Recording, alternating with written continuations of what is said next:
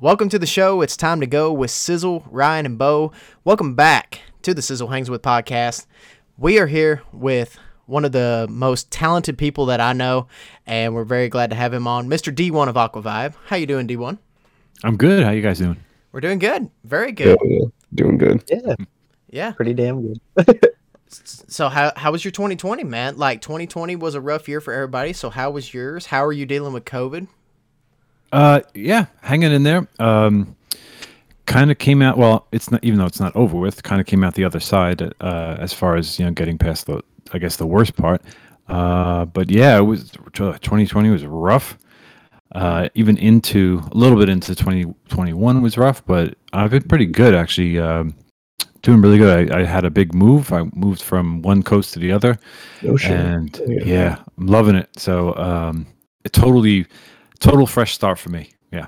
So yeah. It's going well. Yeah. So you love the, I believe if I saw on Twitter, you moved from East Coast to West Coast. Yep. Yeah. So do you love the West Coast a whole lot more now? It's tough. It's like I love both, you know, for different reasons, but I could say, I can give you like a rundown of some of the main stuff. I came from New York and I'm now in San Diego. Totally different vibe. Yeah. And so, yeah, the weather out here was probably the number one reason, why we came out here. And, I've been telling people, the weather out here, it's like, weather-wise, it's like Groundhog Day. Like, every day is like a repeat, and it's like, you know, like 73 and pretty much sunny, no rain every single day. It's pretty amazing. So, like, as opposed to back home in New York, you know, they have, like, right now, I'll be texting with my sister, and she's like, it's almost like 100, and it's like super humid. Yeah, but the thing is, in a couple months it'll be freezing again. Right. So like, So like, that's the one good thing I kind of somewhat gloat about, but also kind of feel bad about when I'm talking to people from back home when they say, "How's it out there?" I'm like, "Well, do you want to hear or do you not?" Because they're not going to be. They're going to be like, "Oh God." But yeah, because it's just so nice coming out here. Though it was like, obviously. It's not cheap out here, so I downsize majorly, but I'm totally cool with that. Like, it's like you trade some size for the weather and stuff. So yeah, it's been fantastic. I'm just still in the process of, you know, like, getting used to it. I don't really know anyone out here except for like the closest neighbors saying, you know, "Hi, how you doing?" That's about it. Right. But so that'd be the one downside, that you are away. Like, I'm away from all friends and family, just out here with my wife. That's it. Right. But yeah, I'm really digging it so far, and I'm really grateful and thankful. So, that we're at where we are, and, yeah, loving it. Well, we're really grateful to hear that, man. I'm very glad that you're enjoying it. Yeah, getting away from that 18 foot of snow on the regular. That's pretty great. Yeah.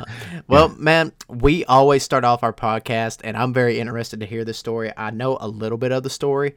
So one thing that you're really well known in this community for is the Crew remixes. So I wanted to ask, How did you find the Crew, and how did the remixes come about? So, I started way back. What is this? 20, not quite 10 years ago, but so I came across, I think, Speedy and Deluxe first, and the way I did that was, my wife started getting into Call of Duty. That's when Modern Warfare 2 was out, and she was really getting into it. And then I started getting into it too, and I would go onto YouTube to watch videos about it. But then I started finding myself more interested in the funny videos. Right. And the funny trolling stuff, when trolling was kind of funny and stuff with that, like, I don't know if you remember, like the riot shield trolling and stuff, all that type of stuff. And it was just so funny. And I think it was Speedy and Deluxe's channels were the main two that I had seen, and there was like a Straight Up Knives and a few others back then. And I started watching these like all the time, and I would. It was so fun just watching this, and there was this. I'm sure you will 100% agree with me and relate, where when you're watching something like the Crew's videos, you know, you're watching generally as a person who's alone in their room, right? Right. And so you're watching this, and it's like you're there, and there's a bunch of guys just like having a ball, laughing and stuff together, and it's like this infectious thing that you kind of want to be part of. And as you're watching these videos, you feel like you're part of it in a sense. And I would watch more and more of those, and I started feeling like you almost want to be part of it somehow. And I'm watching it, and I'm like, at that point in time, they basically had about 3 songs that were used over and over and over again for like the trolling videos and the funny stuff. Yeah. There's a, you know, like the yakety sax. Yeah. Yeah. That other one. Yeah. There. And classics. Yeah. So, and I'm sitting there saying, like, I see, and there are absolutely classics. I love them, right? Mm-hmm. Outside of hearing them way too much, I love them. They're horrified classics. So, and I'm sitting there saying, shoot, I could make music. I could do something funny. And so I started thinking about it, and I'm like, and it became a goal of mine where I was like, you know what? That's it. I'm going to make a song that will replace those in the gaming community as like, or at least compete with those to be like the go-to music for funny videos. And the first one I did was the Happy Troll. Oh, and, yeah. And so I did that, and I sent it to, I think, Speedy and Straight Up Knives. I think that might have been it. That might have been the only 2. And Straight Up Knives did not reply.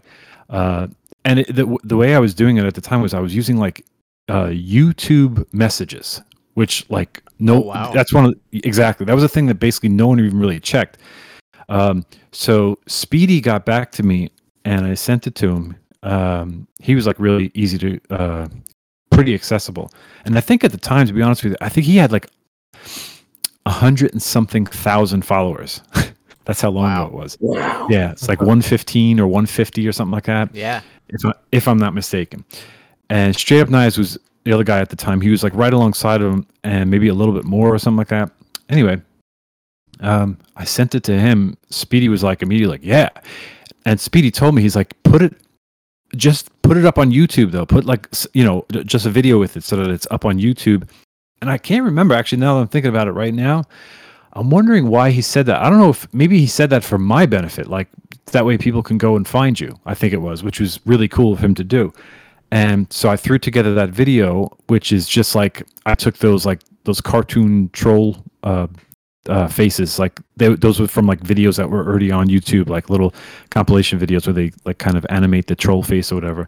Yeah, right. I threw it together, put it in time with the music, and and then he used it, and then that's when he was shooting up, so he was using that all the time, and then everyone started contacting me, hey, can I use your song? Can I use your song? And I was like, yeah, sure. So.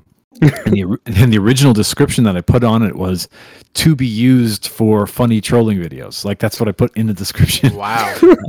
Yeah, because I was trying to sell it. I was trying to like get people to use it. Right. Absolutely. Yeah. So that's how I started with that. And I was going to say, but before I did that, I don't know if you guys remember. This is going way back.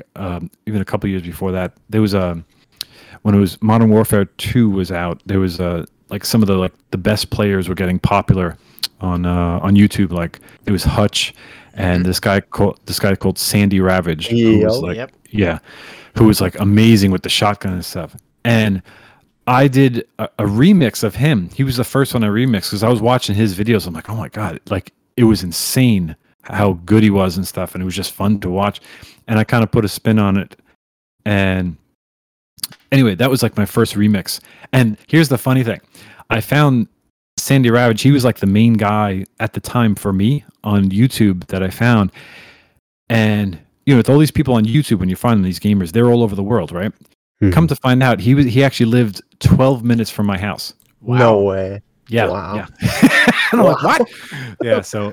Yeah, but anyway, long story a little bit short is that was the first like remix thing that I did, and then where I started playing around with chopping things up and putting them to rhythm and stuff to the song, and then I did a remix after I did a few things for I think I was in maybe 2 songs in or so with the funny stuff.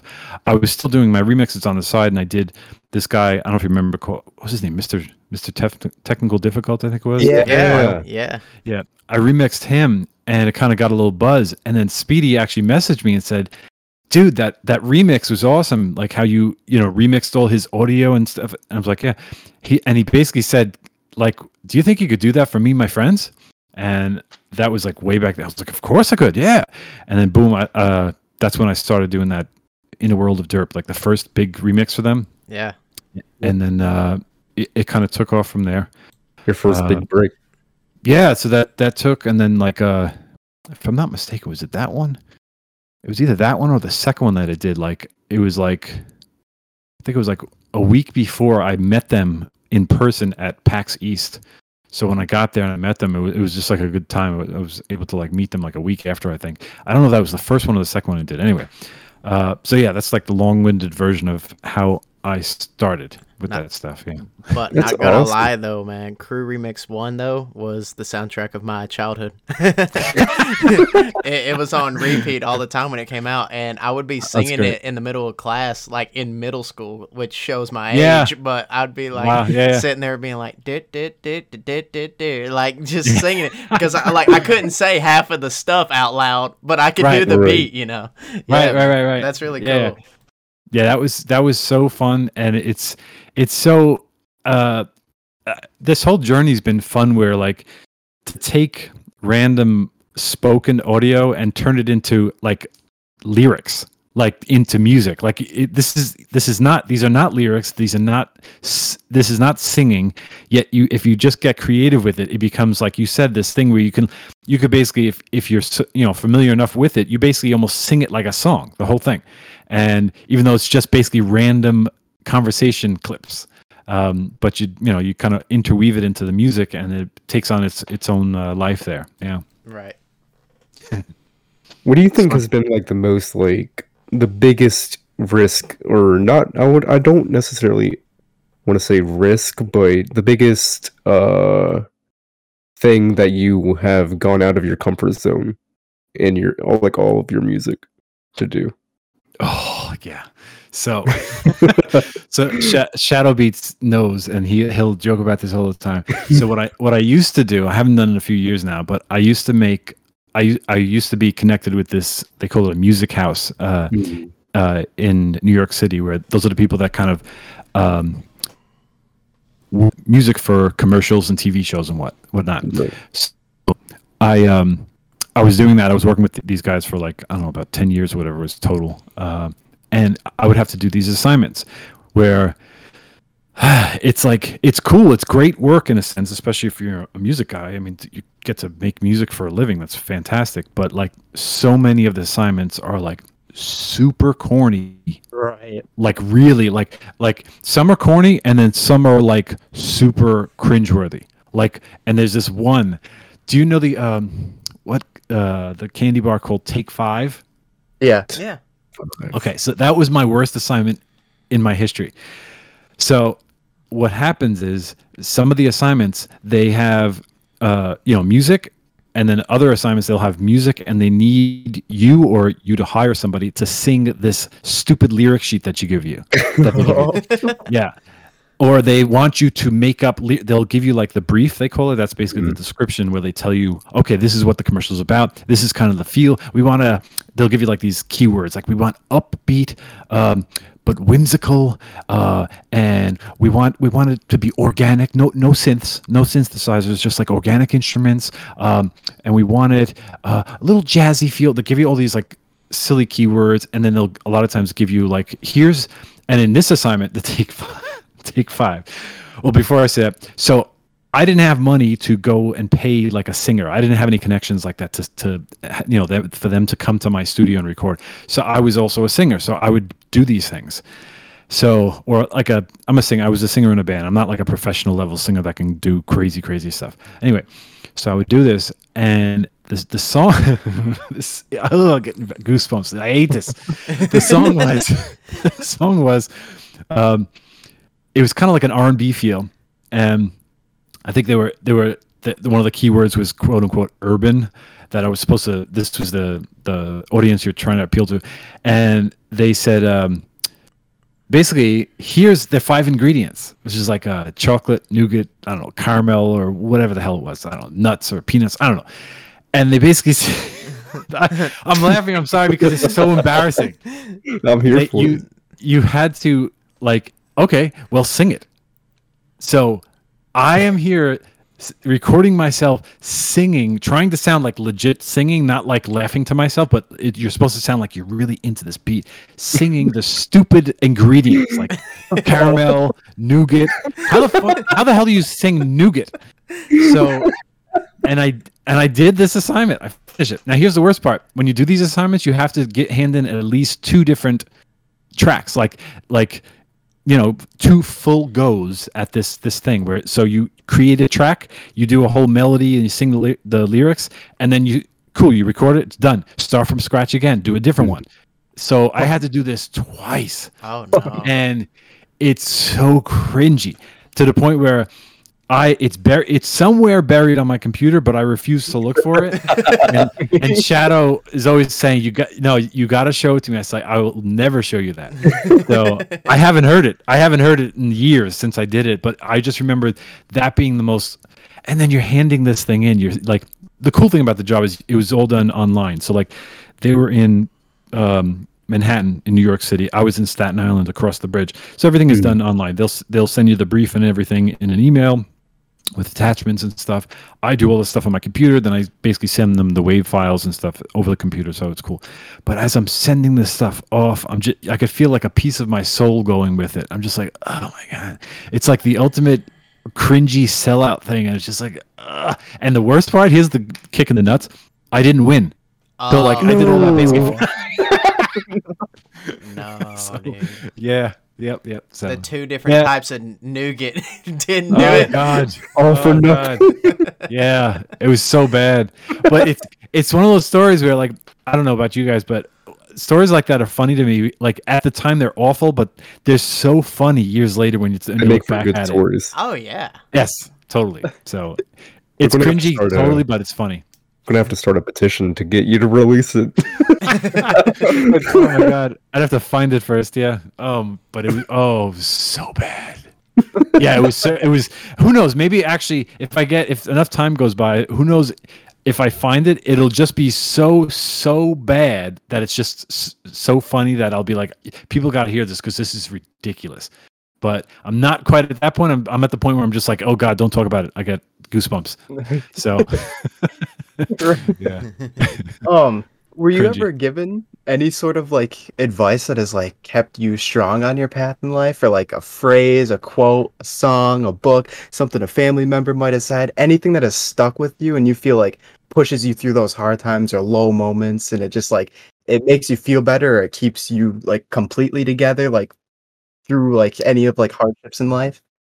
Yeah, there's this guy online that has a really inspirational quotes. He's always really positive. His name's Bo. Oh, I don't know. I know that guy. Somebody's got to show me who that guy is. I need to. But let's see. That's a great question. I'm trying to think specifically. So someone told me something specifically that kind of stuck with me, that kind of helped me along. The first thing that's coming to mind isn't a phrase, unfortunately. Maybe one will come up in the process. But the cool thing was, like, my parents, as I was like growing up and going through this and into my teens and like 20s and stuff, the cool thing about them was they were basically always supportive. So like, I know this isn't the exact thing you were looking for, but I'm just trying to think, like, they were always like supportive, and like they never said, yeah, you know what, let's get serious here. Go get a real job, like that type of thing. But they did, you know, like when I was growing up and stuff, they said, you know, make sure you do your schooling first and stuff. And then I even did college or whatnot. But they were always like super supportive, and like they were just, and even like, but I know, Bo, you play guitar. Like when it could be as like family members of people who play instruments, it can get like, really annoying, because they're loud and they're just constantly, especially when you're in the process of learning, where you sound awful, you know. So I've been stomped at a few times. Yeah. So, but they were always, they almost never, like said, hey, can you keep it down? Like it was pretty, really cool. That wasn't your exact phrase, but, I mean your exact question, but that's the thing that's coming to mind. I'm sure a phrase will come to mind, like after the podcast is over, I'll be like, oh, I should have said that, and I forgot, but because my memory sucks. But at the moment, I can't think of a specific phrase. But if it comes up, I'll blurt it out. Yeah, just send us an audio file. We'll insert it next week. You know, you actually touched on something that was really interesting to me. As we said before the podcast, I live in Nashville, and one of my jobs, because I have two jobs, is I work at a rock radio station. And nice. I saw a couple weeks ago on Twitter that you were rocking a Metallica shirt, and you said that you originally were in a band. And my original question is what's some of your favorite rock bands? But now I want to say what's some of your favorite rock bands, and what was your band like? Oh, yeah, okay. So, yeah. So you see me, it's funny. These days, I think in the last few years, it's become like a popular fashion thing for people to wear like classic rock or metal shirts, and they don't even listen to rock or metal. They don't even know the bands. It's just like this fashionable thing to have like an Iron Maiden shirt or Metallica or something. Right. And so it's funny when I'm wearing like a Metallica shirt, and I totally get it. I don't feel disrespected or anything. There was like, I think it's happened twice now where like a guy will see me and be like, hey, cool shirt. I'd be like, do you actually listen to them? And I'm like laughing to myself. I'm like, Metallica is actually why I'm a musician. Yeah, that's the band that like actually took me from being like kind of like a music listener. Or at the time, I did have a guitar. Like I got a guitar for Christmas, and it was like one of those ones with like the built-in speaker, like a really cheap thing. And I started hearing their stuff, and it turned me into like, oh, I really want to do this. So that took me, and then I went from. It was kind of weird though. Like for like a couple of years there, like in high school, like I basically, if people said, "What kind of music do you listen to?" I'd be like Metallica, and be like, "Oh, who else?" I'd be like, "Well, that's about it." It was like one of those things where I just binged like for about 2 years on them, and that's when I learned guitar. I was practicing guitar for like, this is not an exaggeration. Usually between like 5 and 8 hours a day. Wow. Yeah, sometimes a little bit more if I was, really whatever, pushing for something. But I was so into it. But Metallica would be the number one. I was even into like other similar bands at the time, like some of those older like thrash bands, like a little bit of Slayer, Megadeth, Anthrax, like the big four type of they used to call them. And my band, what is my band like? So my band was completely different than that. And that's where my name comes from D1 of Aquavibe. The band was Aquavibe. Cool. So the reason why my name is D1 of Aquavibe is it was funny timing too. I got onto social media and YouTube and everything as D1 of Aquavibe. One of the main reasons I kept that name or went with that name was I was going to try to basically like promote my band, and like about a year and a half, 2 years after that, my band disbanded. Here I am all these years later still with that name of my defunct band that's no longer in existence. And the reason why it's D1, it was two guys in the band with like the same first name. Me and the other guy with, and the initials D. So as a third guy in the band used to like call us, or one of us be like, "Yo, D," and two guys would turn around, me being one of them, and be like, "Oh, no, not you, the other one," or vice versa. Right. And then one day he was like, "We just gotta, all right, hang on, you'll be D1, you'll be D2," and then that's where the D1 of Aquavibe came from. Nice. So Aquavibe, I'll try to. Sometimes I'm long-winded. I'll shorten this. I'm good. Okay. I worked at, when I was in college, I did this, I went for psychology. That wound up being my degree. And I did this program where we were, it was called mentoring. And it was like an upper level class. Like this was towards the end when I was about to graduate. It's called mentoring. And there was only like 15 students led into this class, and it was all by interview. And the class consisted of us going like from down the street from the college was a teenage girls detention center, basically like a medium or minimum secure jail for teenage girls.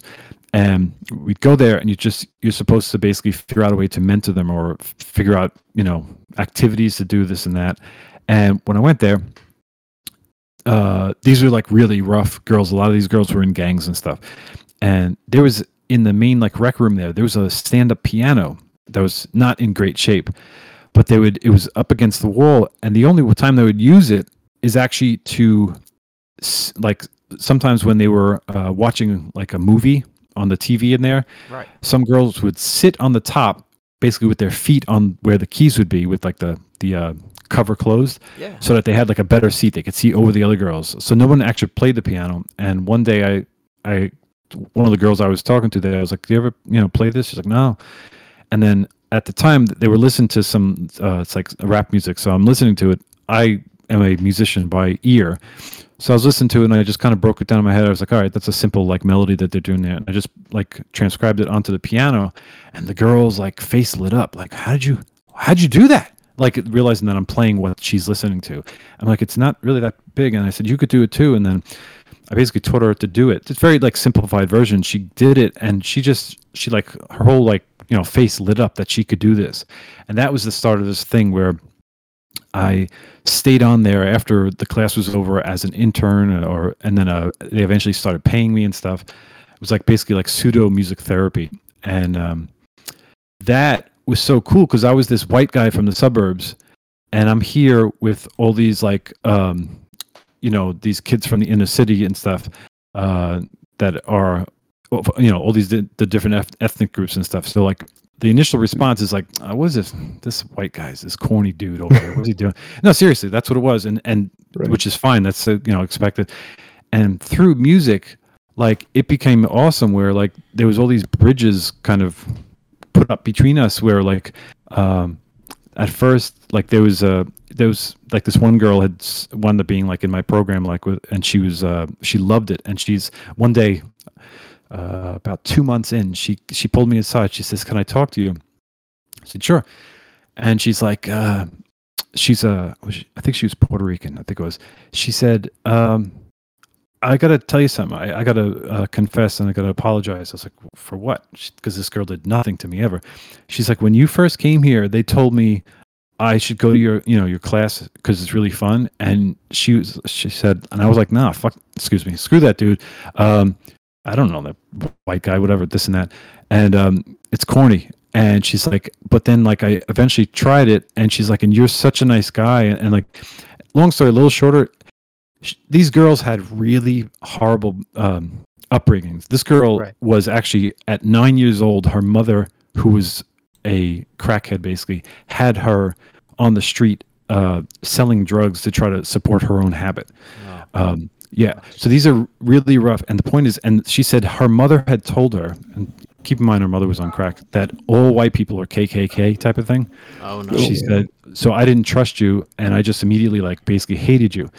So this is her, like, apologizing to me, like, 2 months later. I was like, you don't have to apologize.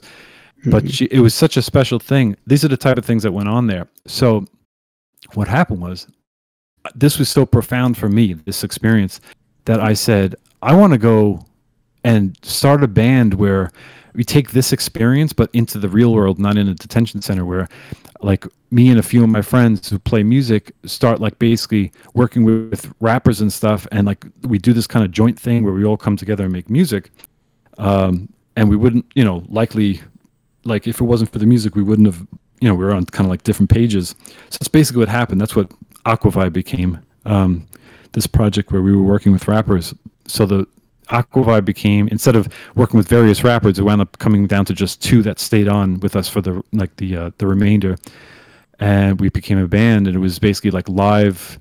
We would call it mix hop, which is basically like live music with hip hop, but there was singing and there's all different styles and stuff. So it was really fun. It was really dope. It was one of those things where when we would go and do a show somewhere, we'd usually win over the crowd, say if it's like an all white crowd, usually by the end of the show they'll come up to like the rappers in the group, in our group, and be like, I really don't like rap, but I don't know, you guys were fun, I really enjoyed it, that type of thing. So it was cool. It was we took that, you know, like I said, the thing that I experienced in that detention center, took it out into the real world, and that's where that was the sound and like kind of the theme behind that band. So. Amazing. Now, like, were you like multi-talented, or like, I know that you said that you were like, you grew up playing the guitar, and earlier you said that you sang a little bit. Like, mm-hmm. Was there anything like that you mainly did, or were you like spread out? So early on, like, I remember when I was a little kid, I got like one of those little mini keyboards for like Christmas one time, and I played that, and I was kind of like a natural with it. Like, I could kind of pick up things by my ear pretty quickly. But then after, like, you know, I was a kid though, so like after about a year or so of that, it just kind of, my interest went elsewhere. But then it was like, you know, when I got a little older, I started on guitar, and then it was like all guitar for a few years straight, and then I started kind of branching out. I tried, you know, bass is pretty similar to guitar, so, and then I would go to drums, and I was also kind of natural at that. Not kind of natural, I was natural at that. And then I just kept trying different things. So I think if you take, you know, some natural ability plus ADHD, you get me. Just keep trying all different things, and, you know, branching out, trying new things. So there's, you know, pros and cons with that. But as far as having a main thing, it was guitar for a while there. Then it was like guitar and drums, and then it just branched out to this. I feel awkward when people say, "Well, what do you play?" Like these days, I'm like, music. Stuff. Yeah, I play stuff. I play music. Yes. So, but I just kind of branched out to a lot of things, and just kind of became a multi-instrumentalist. Even, you know, DJing, becoming like a turntablist, where you've probably seen some of my videos where I use the turntable as an instrument itself. And then, I was a vocalist in my band. A number of things there. That's awesome. Yeah. Music's great. It's fun. Oh, absolutely. Absolutely. Mm-hmm. Do you think we're like in a lucky time era with YouTube and Twitch and Spotify to branch out musically? Or would you say that like making a career of music is just as hard as it's always been because it's everybody trying to make it now and you have to try to stand out? Or do you think maybe it's like a combination of both, but with just like being consistent with it? Yeah, you just gave the answer right there, basically. I'm listening to you going, yeah, good question. And I'm like, think of the answer. And then you basically gave the answer at the end there. Yeah. So I would agree with what you said at the end there, which was it's a little bit of both. Right. It's definitely just amazing. Because, I mean, you go, what, 20, 30 years back, whatever, picked by, like, you know, an agent or, like, you know, a company. You have to be handpicked, and you're like one of what seems to be like a million bands if they like you, and then they promote you and they do all that stuff. Whereas now you could do everything yourself. And like you said, we have these platforms now that are just amazing. You just, I mean, I like last, yeah, like this whole time, my entire online musical career, I've done everything myself. So it's not just the platforms that allow you to do this, right? You know, like YouTube and stuff, but it's also the technology where everything is at home now. And I don't, you know, it used to be a studio was this really expensive place you rent by hour, and they have this enormous soundboard there with 1,000 knobs on it and some smart guy behind it that you got to, you know, kiss his ass and make sure it sounds great. Right. So, but now it's like I can do everything myself. I just, like last year, I put out the instrumental album, and or back in, was it 2012 or whatever, when I did that instrumental metal album, thrash metal, right? I did everything myself in my home studio. Like, so like, it's amazing. So yeah, absolutely. It's a little bit of both, where it's super saturated now, super saturated. Very, and, very. And the technology, which allows me, like I was saying, it's amazing. I could do all this stuff myself. At the other end of technology, it basically, somebody who's barely musically talented can put out a product like the same as me. Will it be the same quality? Probably not. But a lot of times it depends on like you know, a lot of times the tricky part is, like, say stuff that gets to the radio that makes millions of dollars and stuff, right? That gets super popular. A lot of times you listen to that stuff. I bet all three of you guys would be like, yeah, but it kind of sucks. Like, this stuff is bad. Yep. Like, I don't really like that. Right? Yeah. So it's not so, like, that's the thing. Like, so it's not so much about how good it is. It's about, like, you know, if you hook up with the right promoters and producers or whatever, and they can get it into the right hands. So, like I said, like, technology is great. It's amazing. It's terrifying sometimes, but it's also, like, the downside is, like, you could, like, kind of, like, cheat things in a sense. Right. So yeah, it goes both ways. So that was the long-winded version of saying you already answered the question in your initial statement, and I'm just kind of concurring and saying, yeah, I agree. Basically, it's a combination. That truly is interesting what you said about the radio station and stuff about the music. That sucks because, like, we'll be presented a new song at my radio station, and we'll listen to it beforehand, and we're just like, and they expect us to put this on, like. Yeah. But it's just because it could be from that certain band that we've been playing for years. But they've also sold out. Like, and I'm not going to talk about any names that have sold out, but there have been several bands that I understand, like, what my favorite band of all time, ever since I was young, has always been Linkin Park. Linkin Park, in my mind, did the evolution of sound the best way you could possibly do it.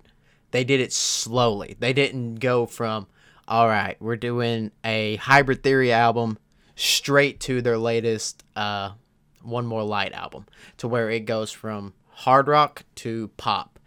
And a lot of these bands nowadays are doing that rather than going from a Hybrid Theory to a Meteora to Minutes to Midnight, you know, so on and so forth.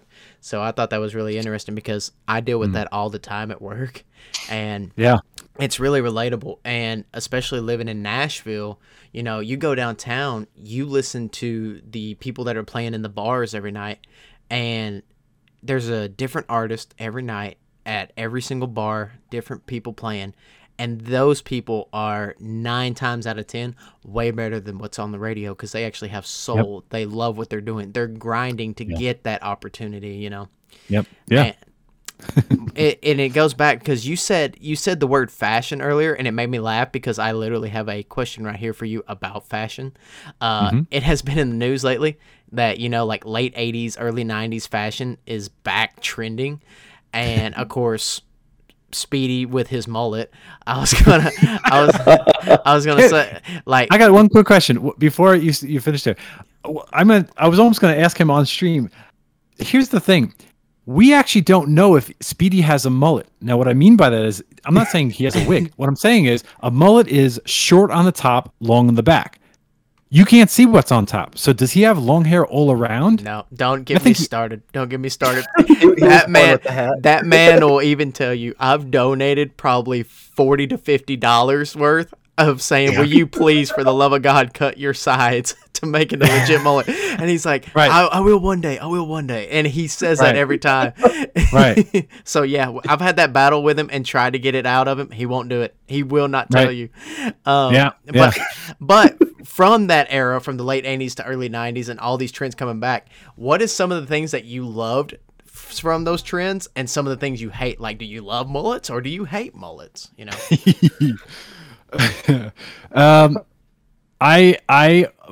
say I've had a mullet and I'm not gonna have another one. Yeah, but things I don't hate it. No, it's cool. It's I got no problem with, like, if those extreme ones though. Yeah, I'm like, yeah, you know, but whatever. But I'm trying to think things I hate. Well, so early 90s, late 80s, early 90s, one drawback is the fashion was, like, girls would wear guys' jeans. Right. It would be, like, everything baggy and you can't. So if you're, like, you know, a guy looking to, you know, be a guy, it's not that interesting because you can't tell what's going on because everything's baggy. Right. Right. So the style was like that, but style was so-so. But there's some elements of the style that was cool. But like, I'm trying to think. So there's a lot of good in the music. There's a lot of fun stuff with, like, say, 90s music, especially 80s music. A lot of fun with the music. I'm trying to think of. Well, I'll throw it back to you guys. Anything you don't like? How about you guys? What do you not like with those fads coming back? Like you said, like, I mean, I guess it was cool back in the day, but why would a guy that normally wears a medium shirt be wearing a double XL? Yeah. Like, why is that, like, so cool? Like, everybody's like, yep, look how much it hangs low. Like, yeah. Why? Yeah, that was the thing too. Yeah, that like now, and actually, it wouldn't be double XL. Like a lot of times, it would be 4XL for a guy like medium. Like they would basically fit like dresses. Yeah, some of them were, okay. So here's the funny thing. So back in when like oversized jeans, that was in the 90s when that became a thing, and guys would wear these huge jeans, and they'd have to wear a belt so it doesn't fall down, right? Mm-hmm. So that kind of I could say, okay, that made sense. Like, okay, it doesn't fit you, but maybe you could say maybe it started because people who, you know, maybe weren't the richest people started that because they were wearing hand-me-down jeans or something like that. It didn't fit, so it was oversized. But then they kind of took it. But the thing that happened about, 10-15 years, not 10 years ago or so, when they started making those skater jeans where they were the top part was too big and baggy, and then they tapered real tight on the leg. That's the dumbest thing I've ever seen. Where like because they built it so that it would fall off your ass. It would hang off and be like have that kind of like load in your pants look, but then it would be all tight down the legs. Like to me, that it's like I kind of get if someone's wearing jeans that are way too big for them. All right, dude, you got the wrong size jeans on. You know, that's kind of weird. Yeah. But this is where they actually fabricated a look to look off. Right. That's weird to me. I don't know. You're talking fashion right now. I am, right? As opposed to say skinny jeans, they're all skinny. All right, it's skinny. And then you got the oversized, all right. But then these things were fabricated to be basically skinny jeans up until the zipper, and then it got all like or not even the zipper where the butt would hang off. Yeah. Anyway. But whatever. I'm just rambling about that. But those things, like, they're still in fashion though. Like every time I go to a concert, man, I see people wearing those black jeans, baggy up top, super tight around the thighs and the calves. But you know, like, and they still got their Hot Topic belts from 2009 that have like the checkered pattern that's that plastic or whatever. Yeah, man. Like it's crazy. You know, it's funny though. I actually when that first came out. What you just heard about me when you just heard me talking, you said, "Oh, you got passion." That's when it first came out. That the D1 that you just heard talking was basically a flashback to when I started when it first came out. Like, what are we doing here? But I'm to the point now where like because they were been around for so long, I'm so used to them. It's like whatever now. I don't even care. I'm just it is what it is. It's just I'm so used to it. Yeah, I don't even like see a problem anymore with it. But I'm just remembering when I first saw them come out. I was like, what the hell? What happened here? Like, yeah, it's just you literally fabricated this thing to look like that. So, but like I said, it became a normal thing, and at this point in time, I'll like you said, I'll see them all the time, not even blink. Now it's just it is what it is. It happens, you know. Like you see certain things come out, and it's funny. You were saying earlier, sorry, going off topic, but back when you were saying when you work at the radio station, you'll hear a track that comes in, and they're saying, you know, we're gonna play this, and you're like, ugh, this isn't good. As a DJ, I used to hear tracks, like I'll get my tracks, like on these websites where like for DJs where it'll give you like the newest tracks that are coming out, like you should play these. I'll hear certain tracks and it'll be by like a popular artist, and it'll be like, you know, before it gets really out there, and I'll listen to it and be like, oh my god, this thing is awful, this is gonna flop so bad, and 3 weeks later it's like #1. I'm like, what the? So. Just relating to you as far as like we were talking about how stuff like hits the radio and gets big on the radio is just a lot of times not good, but yeah. Anyway, so, we were talking about this. Me, Ryan, and Bo were actually talking about this yesterday or the day before. TikTok is really the reason why people are blowing up nowadays. Like if your sound is used, and it's on a video that's popular, like that new song with, I forgot the artist name, but featuring Justin Bieber, that brand new track that everybody's talking about. I think it's Kid Laroi. Kid Laroi, yeah. Like, that song already had a following, but they even have went out and did the statistics of without the TikTok trends going on, because there was one guy that used that sound bite for one video, and it's the most viewed video on TikTok now with over 200 exactly which one you're talking about. Yeah, the guy dancing with the drone with over 200 million views. Wow. And like that's and of course every single time that sound's played, people like, out of the 200 million, I'm not going to do some stupid number, but a big majority of them are probably going to click off that and be like, whoa, whatever that song is, that's dope. Yep. Let me listen to that. So yeah, it's insane. Like with TikTok, it seems like it feels like with TikTok, there's about, you know, like only about a dozen songs on TikTok, and they're all used like 1 million times. Yep. And it's wild where you take a certain song and it becomes the theme, the go-to theme for like, oh, this is a sad video, or that I will always love you, or whatever it is, one of those things. And that's basically what's funny is I did the same thing back, you know, 8 years ago with the funny stuff. I said, if I can get this in, and that's what happened.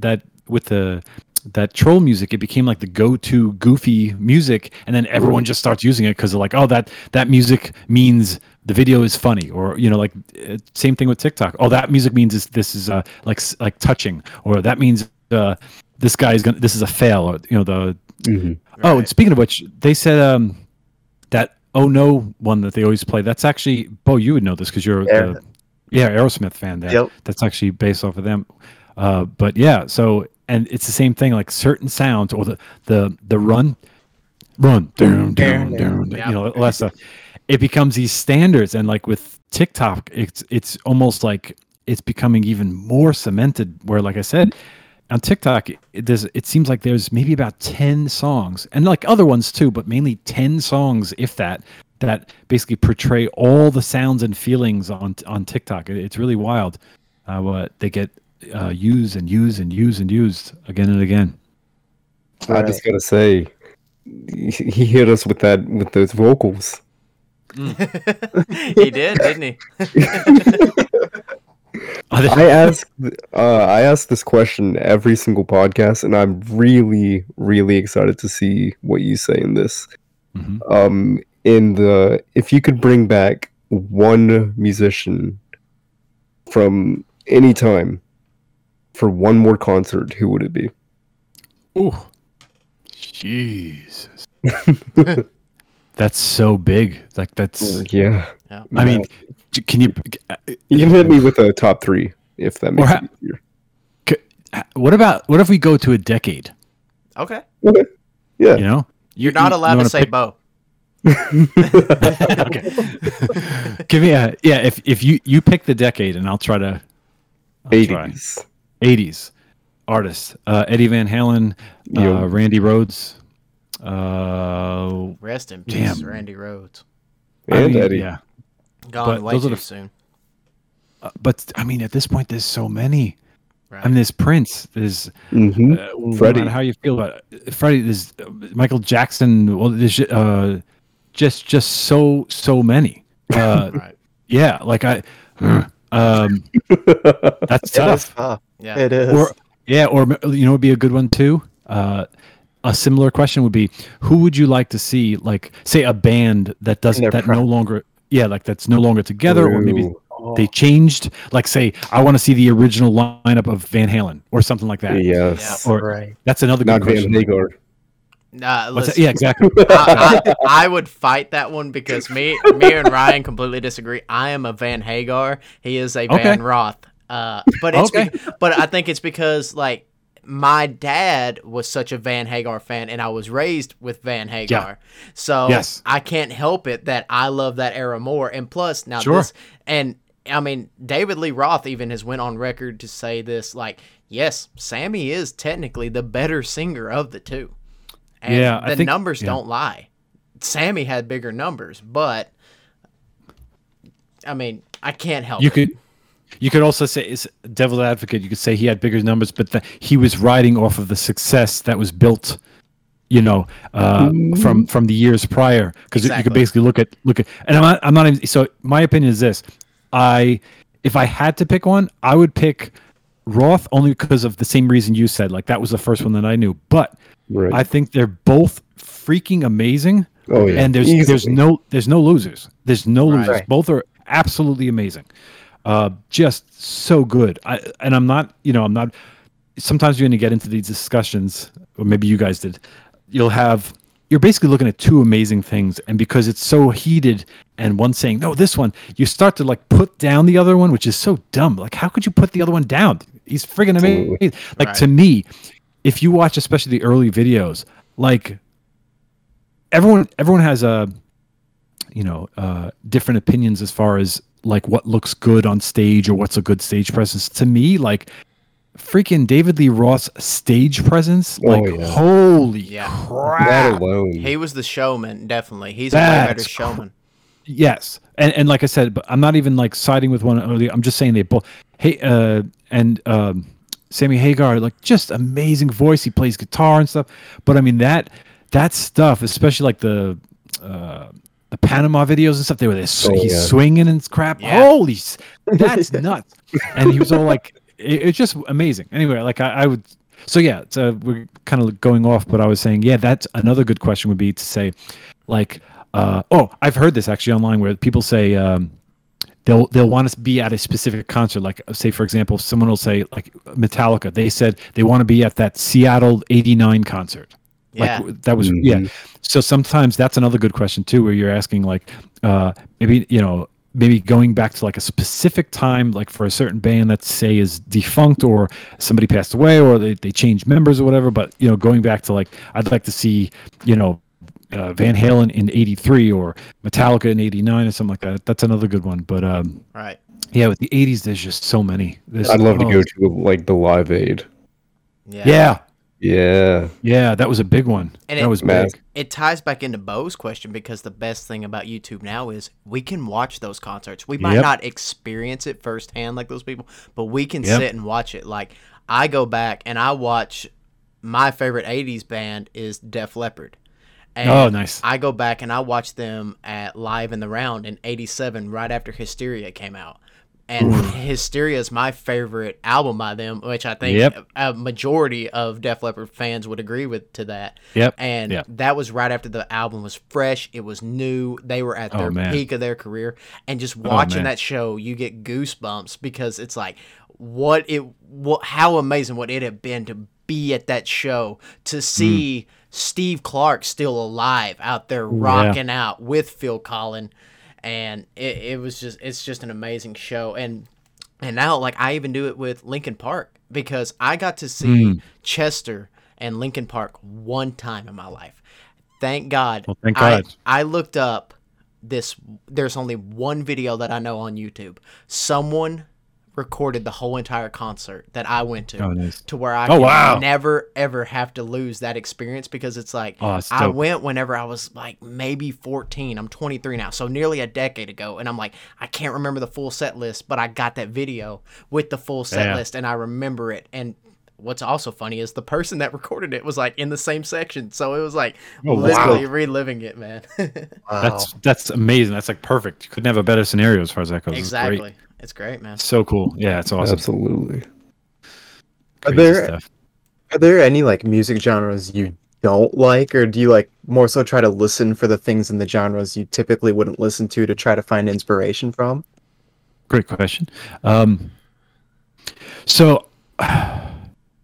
musics that I like, I remember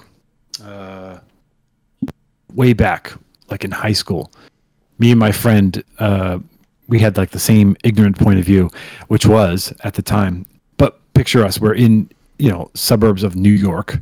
The two things we couldn't stand at that time was like modern R&B music and modern country. Mm-hmm. And since then I've totally like, my ex-girlfriend and then eventually my wife, loves R&B, so I got more into R&B that way. So at this point in time, I I totally like R&B. I'm totally cool with it. Yeah. Country was, I never was into it, but then I wound up kind of being pushed into it a few years back because my weekend gig was being a DJ, and the company I worked for started doing like country gigs. And it was basically, they were like, all right, man, do you want to, I got this country gig, or you could just take the weekend off. You know, and after a while, yeah, it's like, so like, and he was like, listen, and the guy, like my boss was like, he like knew country and he was into it. So he's like, here, I'll give you like a set list. He gave me like a whole load of like a hard drive of songs. And he's like, here's a set, like, oh, here's the, I'll give you a list of like all the good songs you should play that usually work. I said, all right. So by starting to do that, I got used to the sound. Where it's like, okay. At first it was like begrudgingly, but then after a while I was like, all right. And then it just, you do it enough times and it's like, all right, that is what it is. So do I actively listen to it? Nope. But I don't, like, seriously, like back then, and I will totally say this was just like an ignorant point of view. As soon as you hear the burr down there, like any sort of like a twang, it's just like, oh, yeah. Stop. Like, but that was just like the ignorance of me being from, New York and stuff. So like, I was never exposed to that stuff. And like, it's good too, because here's the thing. I'll bring like a moral story into this.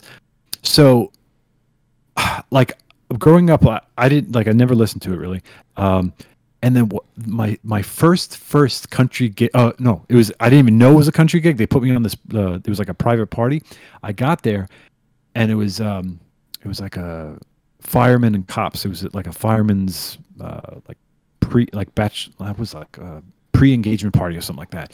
And, I got there and they all started requesting country music and I'm like, I don't know this stuff. And luckily I had it on a hard drive. So I started playing it. So this is my first exposure to like modern like country stuff, and the only thing I knew otherwise, being from like New York, is like, oh, country is like rednecks and like like real obvious racists and stuff, that type of thing. All this the what do you call it, like stereotypes. Thank you. So like, and during this party, all the guys requesting that stuff. I was like, okay, I'll play it. And they were happy with me that I was playing their songs. They're getting more and more drunk. And all these guys through the night, I'm either overhearing them or whatever. Long story a little shorter, these guys were like super racist. And I was like, I was just hearing them like, cause like the guy's fiance or whatever came up and asked for like a rap song. And then, oh, that's all you need to like out all the racists in the room. Oh, yeah. Like, yeah. Right. So and then my experience was like, oh my God, like it was like almost like compounded the silly stereotypes that I grew up with, that this is like basically racist music.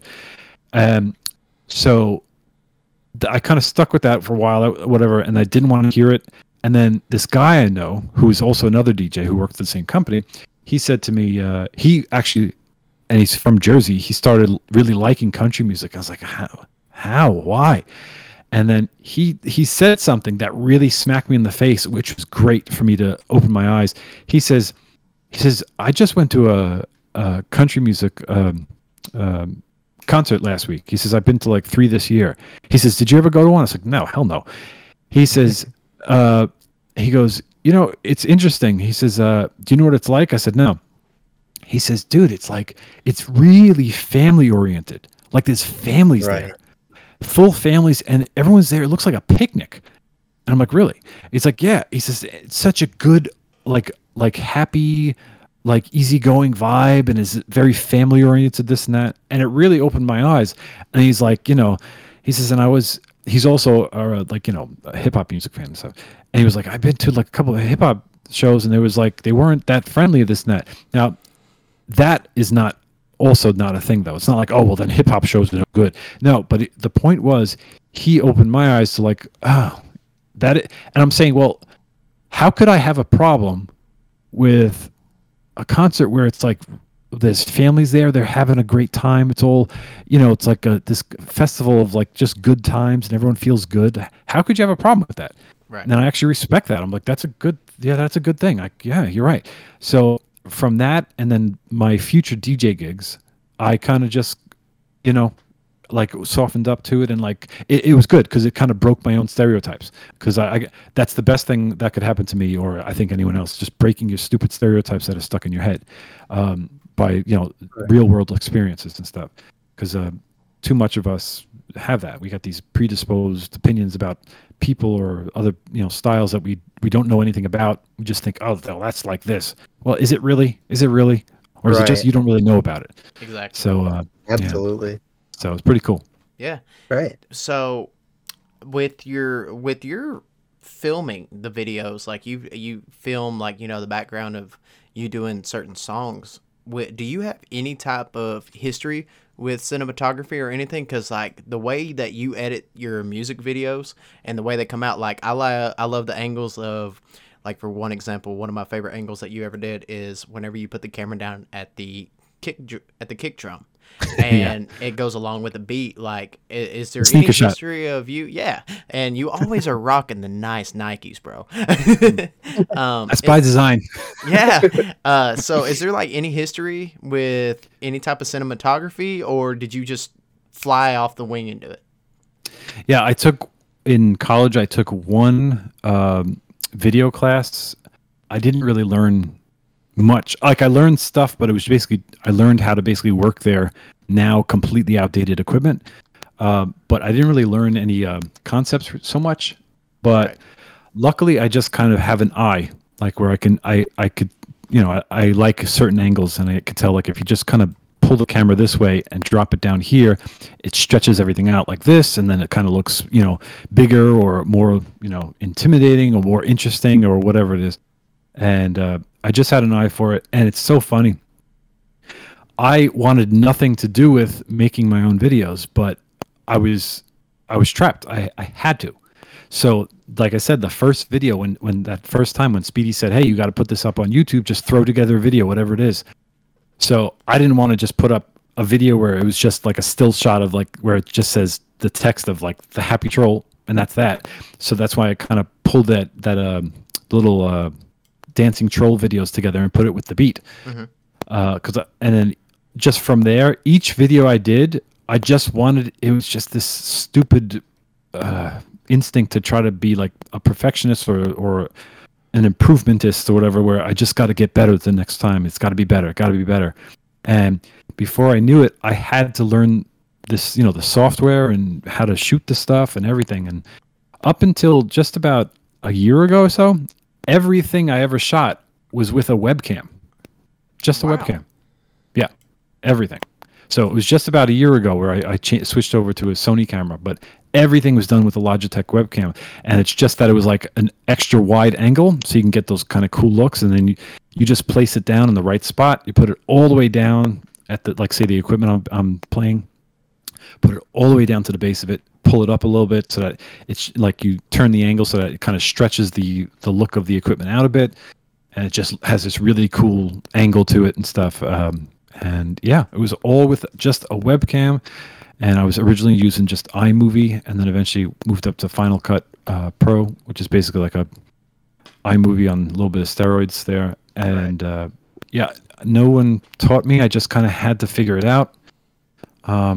Yeah, and I'm just lucky. I got more and more into it. I started like layering stuff, and I started like going crazy with even like the crew videos, doing all that stuff to the rhythm. How many edits that is? Oh man, yeah. Oh my god. So yeah, no one. That's another kind of self-taught thing. And what's funny is, I still don't even think of myself as a videographer. I think of myself as a musician. Until like I look at a video, I'm like, oh shoot, this actually came out good. This is cool. So yeah. What was your favorite like subject in school? Lunch.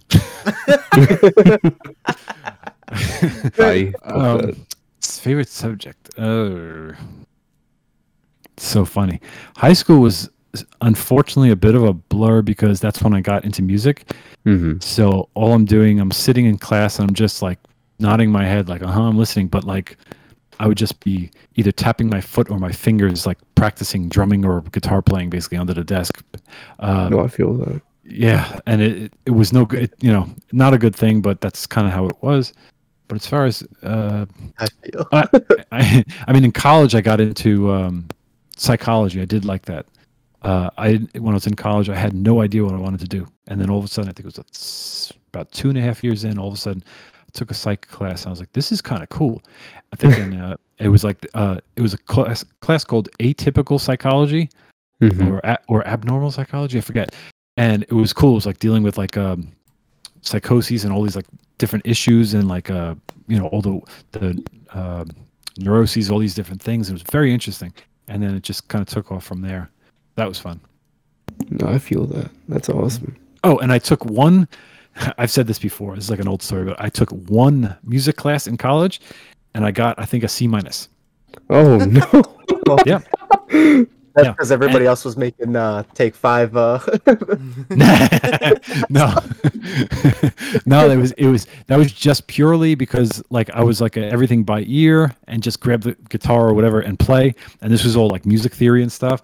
And that C- wasn't even accurate because at the end of the class, I remember the teacher had a couple of students help her to like grade the like the final things, I remember, and like there was like basically the star students were helping the teacher grade, and I can't remember, it's been so long, but I remember at the time knowing that the student helped me, like it kind of bumped my grade up somehow. So that C-, it wasn't even, I think it might have been a D or maybe even worse.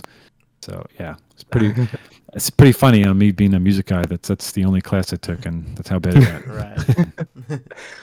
You've done a lot of like remixes for a lot of different people. You've done them for The Crew, for Legion, Phase Jev, Steve-O, Jacksepticeye, Sandy Ravage, and so many people, so many more creators, and just a large variety of people that you've done remixes for. Is there anybody next on the list that like you would love to collaborate with that like maybe you just haven't gotten around to yet? Not both. Yeah. Okay. I'd love to. Well, I could say there's a couple things already in the works, I guess. Okay.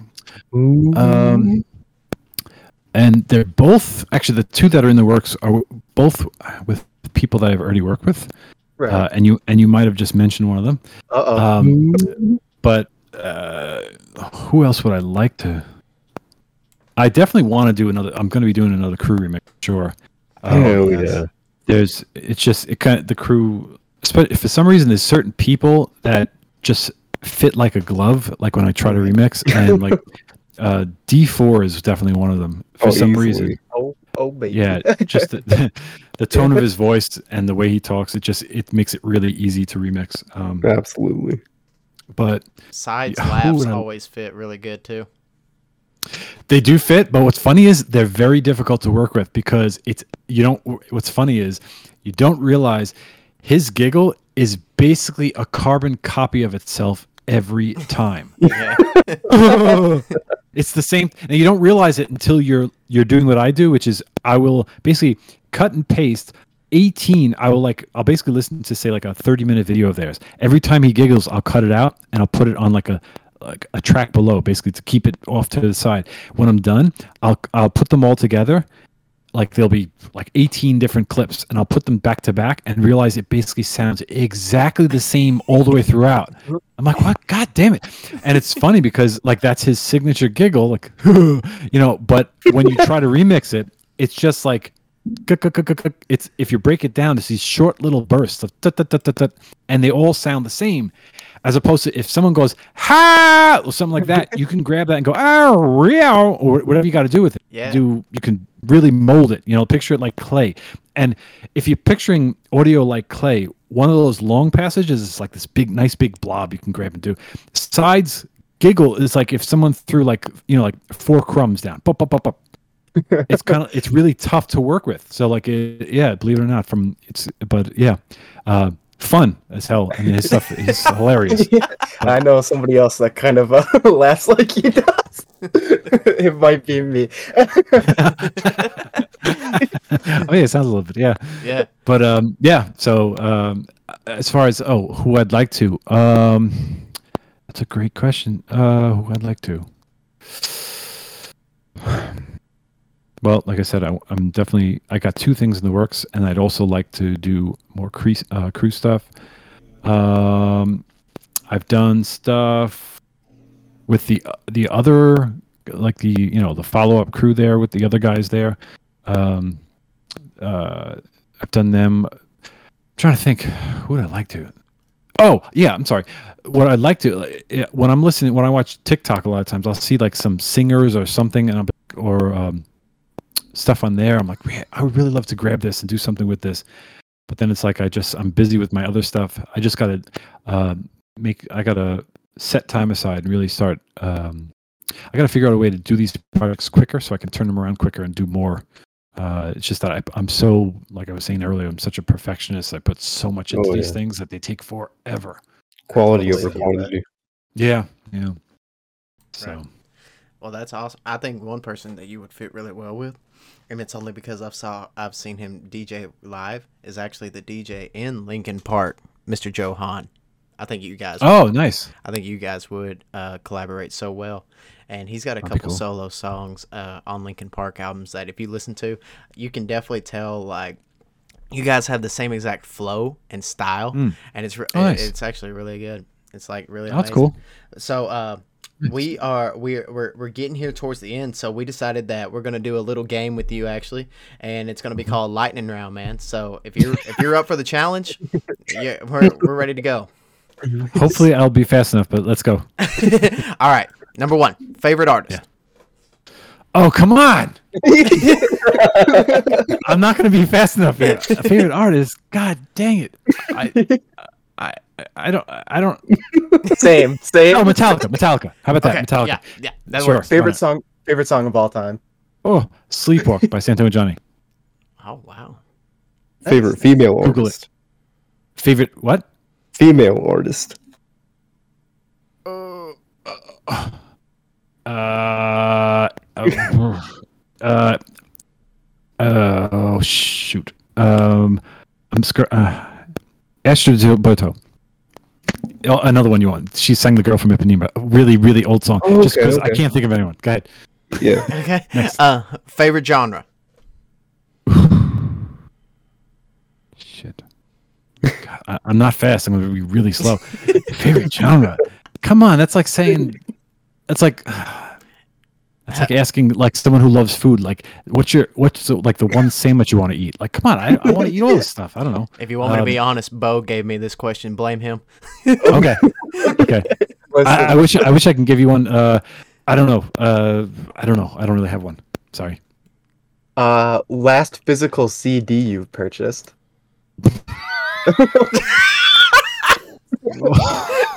Oh, wow. I purchased the CD. What year is this? A CD? Right? I don't know, like Pearl Jam? I respect it. I don't know. No, that was given to me. Oh, nice. I don't know, man. I don't know. Yeah. I haven't purchased a CD in forever. Oh, no. There was... these instrumental stuff that you wouldn't even know of. There was like this cool throwback stuff, but nice. Yeah, that's a long, long time ago. What's a guilty pleasure artist? Guilty pleasure artist. So that would be someone that like I like that probably other people would be like, what? That type of thing. Yeah. Like I'm a unapologetic Creed fan. Oh, okay. Oh, hold on. And I know I have some. My brain works so slow, though. I totally have some, because I remember thinking this. Bee Gees. Okay. Hell yeah. Yeah. I'm not going to lie, man. Mine's Nickelback. I love Nickelback. They're great. Oh, hell yeah. Dude. See, Nickelback, the thing about them is, it's funny. Like, they became this thing where like they're like, you know, victims of this whole pile-on thing where they're nowhere near as bad as people say. They're actually a really good band. They're just they have this kind of sound to them that, you know, that sound where it became almost like a parody of itself. But the band itself, I don't listen to them, but the band itself, that's like quality pop rock stuff. That's serious. Like, but I don't listen to them, but like, yeah, I totally like that. That's a pylon thing. It became like stylish to say, oh, they suck. So whatever. Yeah.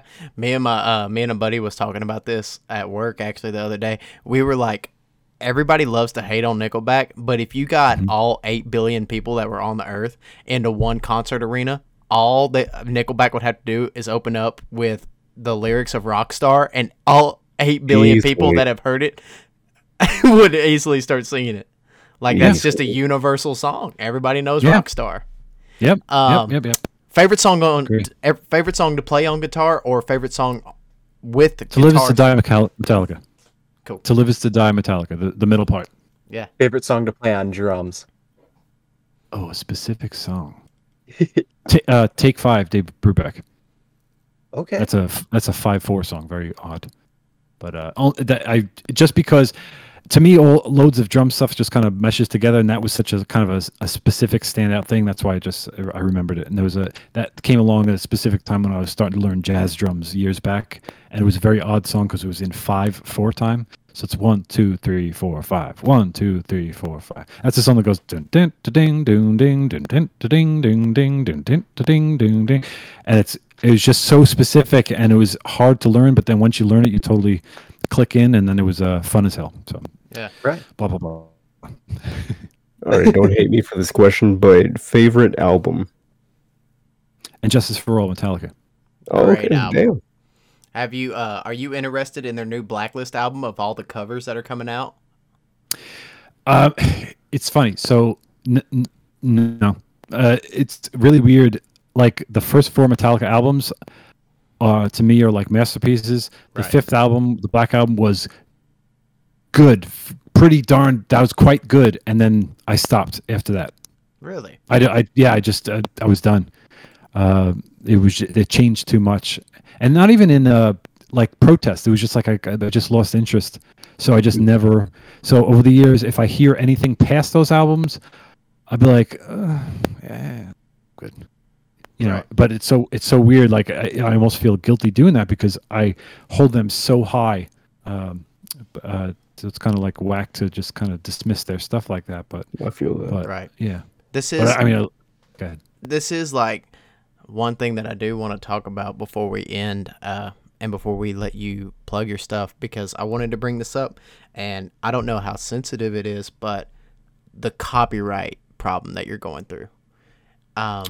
If you want to talk about that, you're more than welcome to. If you don't, you don't have to, but I honestly am very sorry that you have to go through that, because it's very obvious that those people stole it just to get it took down.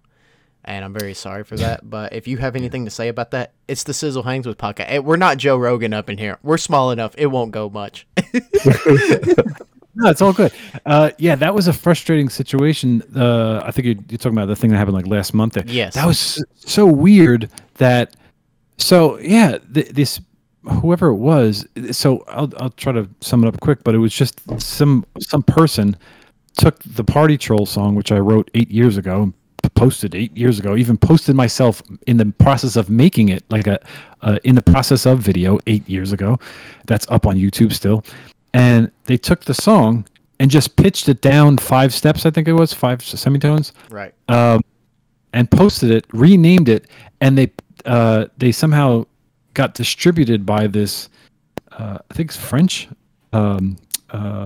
music, what do you call that? I can't think of the word. Company, you know, people who put out the music. And then I was like, someone pointed it out to me. They're like, hey, I just got copyright claimed by using your song, but it's under somebody else's name. So then that's when I found that out. I was like, right. So I put in a quick thing to YouTube saying, you know, take down this video. They're claiming it to be... you know, it's my thing, obviously. Yeah. And YouTube was just, I guess it was just an automated process. They were just like, it just came back saying like no. So I'm like, huh? So I contacted them like through Twitter and stuff, and then they said the worst part is they said, oh, okay, after reviewing everything, your claim has no validity. I'm like, what? Wow. This bizarre world. What are you talking about? So I think, long story short, I think what they were doing was they're really not paying attention to what you're saying. Yeah. And then I finally had to like make a stink of it. That's why I put it up on Twitter, just to kind of make a stink of it. And like a couple of people, like large YouTubers, contacted me through DM because they saw it and they said, yo, talk to this person or say this or whatever. And that should help, whatever. I actually didn't use their method. I was going to use that as a last resort, but luckily I didn't have to get to that. But I went through like a lawyer, I went through the whole, I got all the evidence. I put a whole timeline, specific timeline of everything, like when I posted the video, that video of showing me creating the song, like, 2 months before or whatever it was, the whole timeline has been up since then. I've had this many views. It's been on Spotify for like 8 years now. It has this many views on streams on Spotify. Is this going on? And I had to be like a lawyer for myself. Like I think it was the third time I finally laid everything out to them, and then they finally got it. And they still, when they got it, they only did half the thing, or they took their video down, but all those phony, bogus copyright claims, and one of which was on my own video from 2012. No. They left all those claims up. I'm like, what are you guys doing? You only did half the job. So it took like weeks just to get through them. So it was just frustrating. Like I had a feeling it would get resolved in the end, but it was just I was banging my head against the wall saying like, how could you not see this? Right. How does this not make total sense to you? And that's how I was telling them. I was like, you're not listening to anything I'm saying. You're seeing some key words and you're just responding with the default thing. You guys are not listening to me. But anyway, that got resolved. But the thing is, who knows if and when it'll happen again, and if I'll have to go through the same thing again, you know? Right. Because they basically just, this nobody just walked up, claimed my music as their own, changed the name, and it's the same. They didn't even change, like, it's the exact, MP3 of my song, and they just tuned it down a little bit, renamed it, and it's crazy that they could just walk up and do that. So, that's crazy. But we're very glad that it got resolved, man. But me too, thanks. Yeah, man. If you got anything that you want to plug, you started back streaming and stuff like that, and of course your music and everything. This is your time, man. The floor is all yours. Okay. Not too much. I'm finally back to streaming now, which is on twitch.tv/D1. Real simple, D1. People don't believe that that's the name, but that's the name, just D1. And what else am I doing? Yeah, I'm in the process now of creating my second, like my follow-up instrumental album, which is like chill lo-fi music. I put out one last August, and I have this one. I have all the songs, I believe. And it just at the process now where I'm trying to finish them off, which is like the most grueling process. It's like it's easy to do 95% of a song, but that last 5% takes like three times longer than the first 95%. Right. It's crazy. But so I'll be having that coming up soon. Hopefully, look out for that. And on Twitter, I'm D1 of Aquavibe. Instagram, D1 of Aquavibe. TikTok. Oh, that's the weird thing too. Here's another thing. A similar thing to the story before. I'm on TikTok as D1 of Aquavibe _. Now that's because I couldn't get D1 of Aquavibe.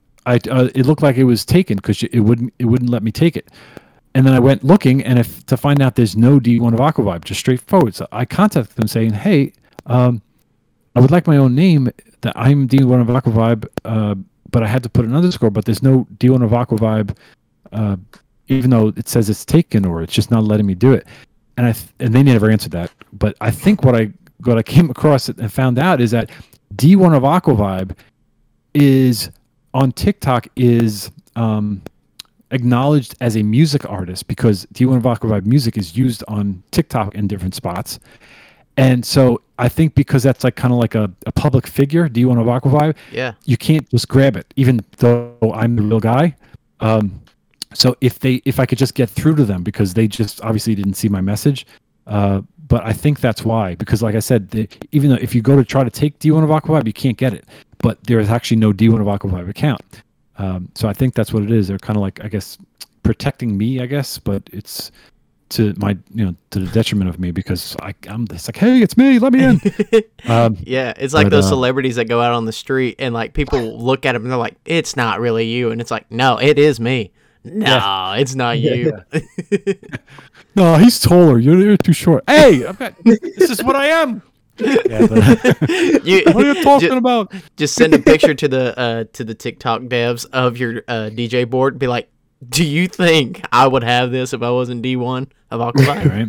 Yeah. I think TikTok's just too like big that they just, when you send them these private like complaint messages or like whatever the term is, customer support messages, they just probably don't even see half of them. Right. Maybe.